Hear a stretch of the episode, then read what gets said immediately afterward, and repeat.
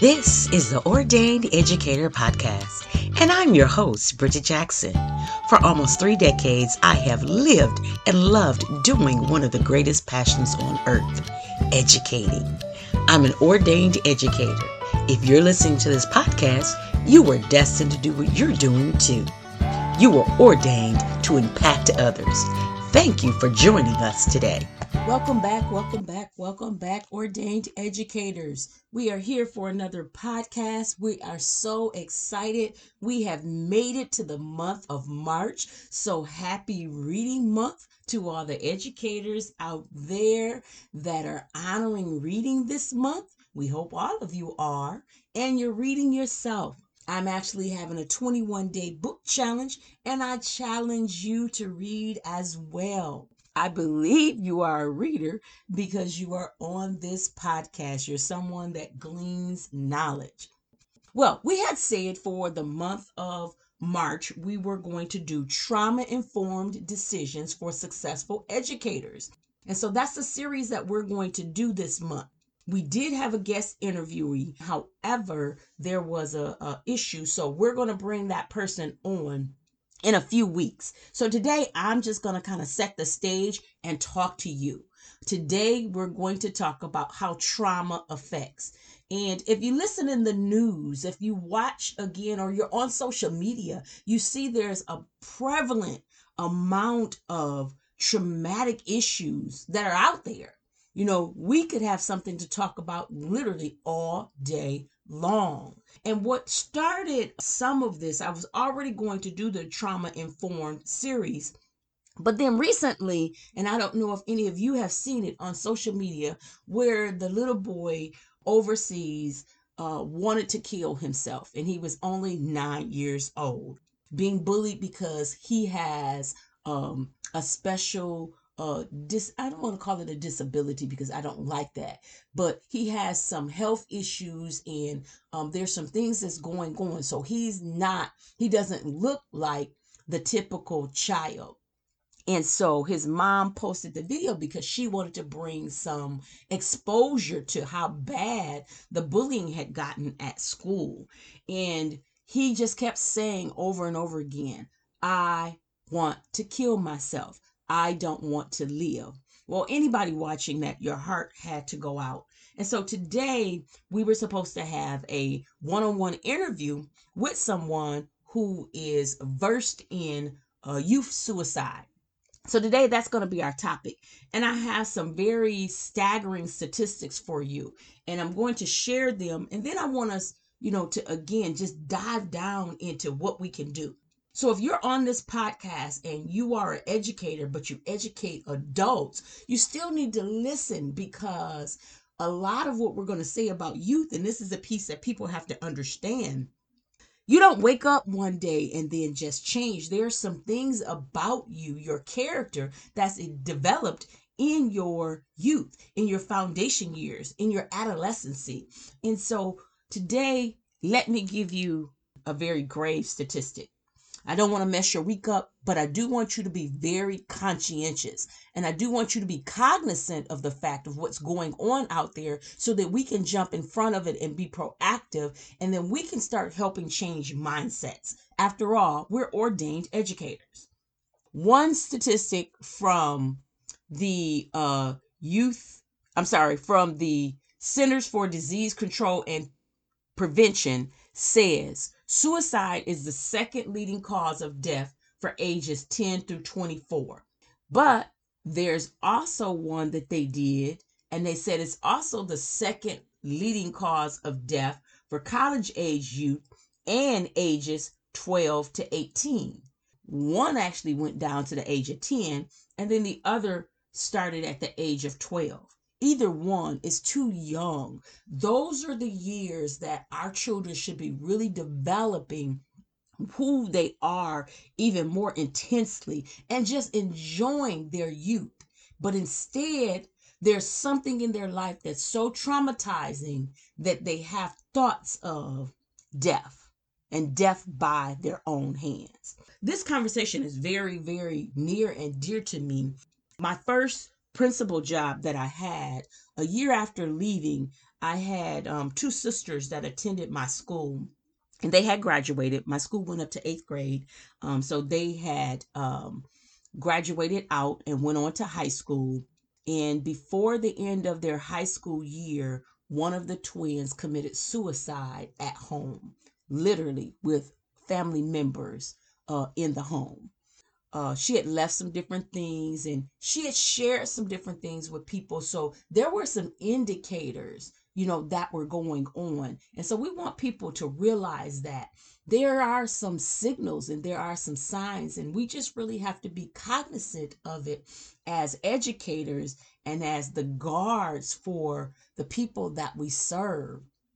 It was very, very traumatizing for all involved and even the staff at uh, both schools. Well, the school that she attended before she came to our school as well. So, all of her schools, people were truly affected. Her family was truly affected.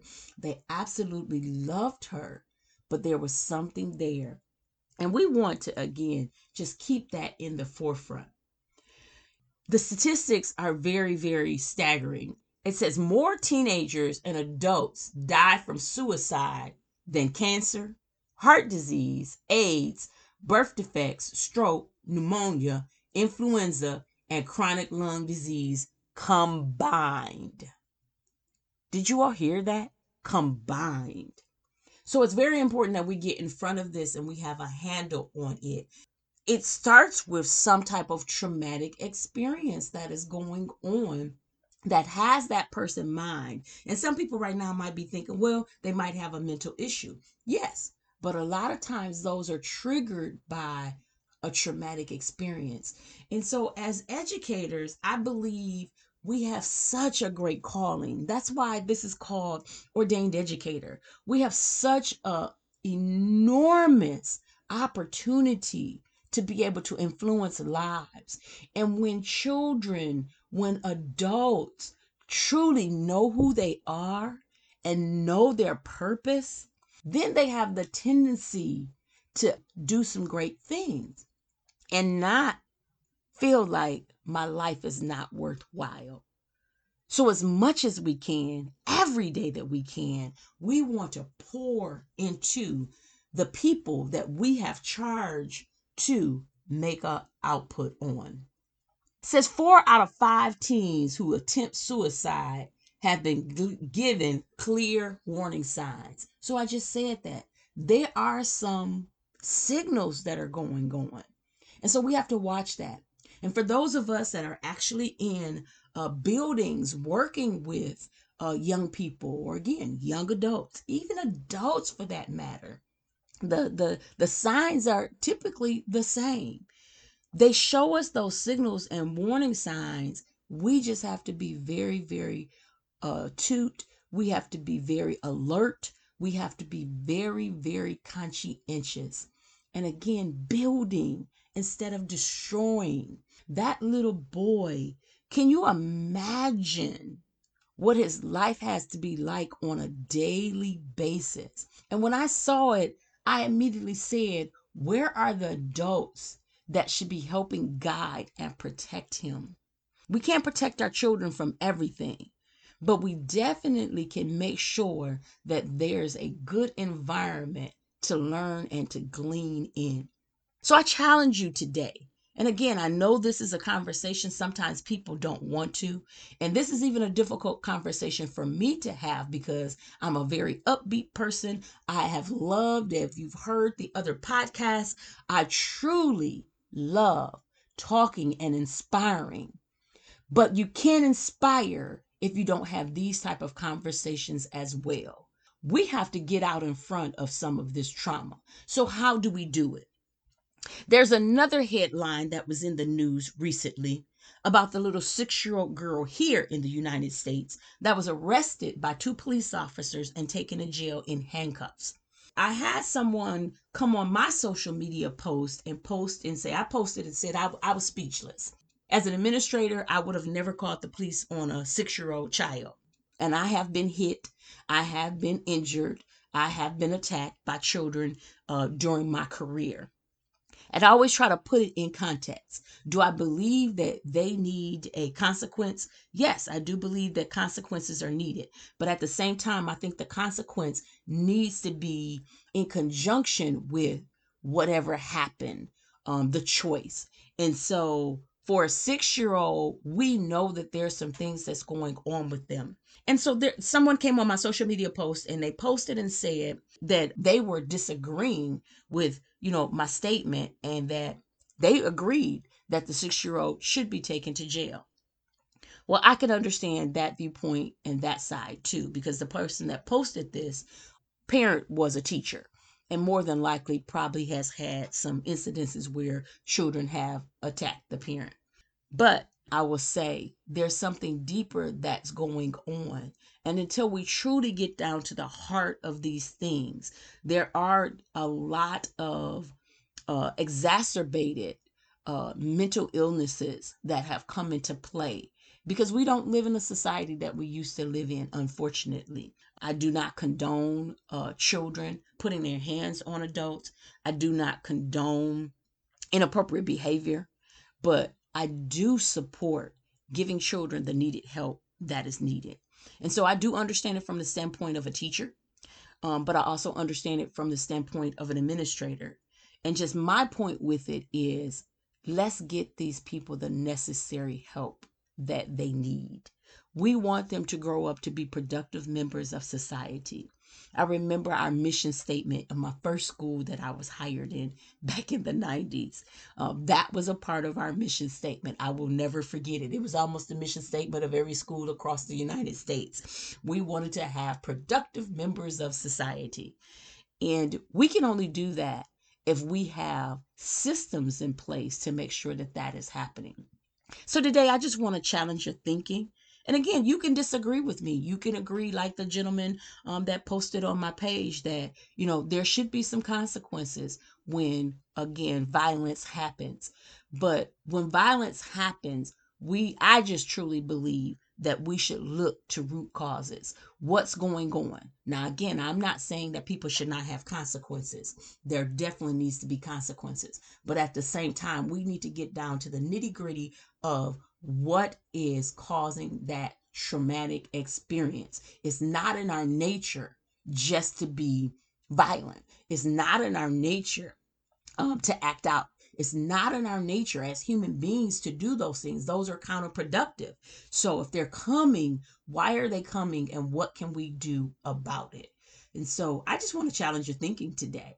I want you to think about what can you do to have better informed decisions so you could be a better educator, a more successful educator. And one of the things that we have to do is we're going to have to be in the know. We're going to have to educate ourselves more and we're going to have to as a country get out in front of all of this. So I hope I said something today to stir up your thinking. Please be cognizant of the statistics. Suicide is real.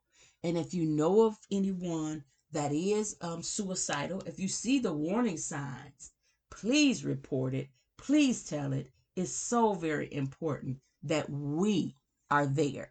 There is a suicide hotline. That information will be in our show notes. Encourage somebody today. I know this is kind of like a downer. This is not the upbeat, but we can't have the upbeat if we're not real about the true issues that are facing our people out there today, whether they're children, young adults, or adults.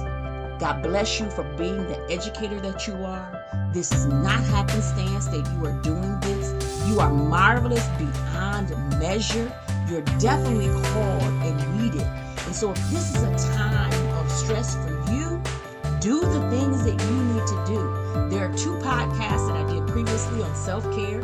Listen to those. Get the support that you need. I am a support. I am reachable. That information is in the show notes.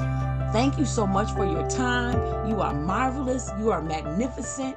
You are an ordained educator, and we need you. We believe in you. We encourage you. And we just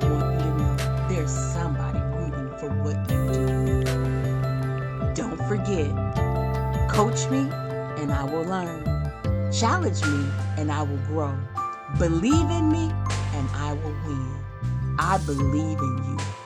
Believe in someone else today. Be blessed. Thank you for listening today. Please subscribe to our podcast and we'd love your comments and feedback. Our information is listed in our show notes. This podcast episode was brought to you by Ubuntu Press. You can find out more at www.ubuntupress.org. Ubuntu means I am because we are.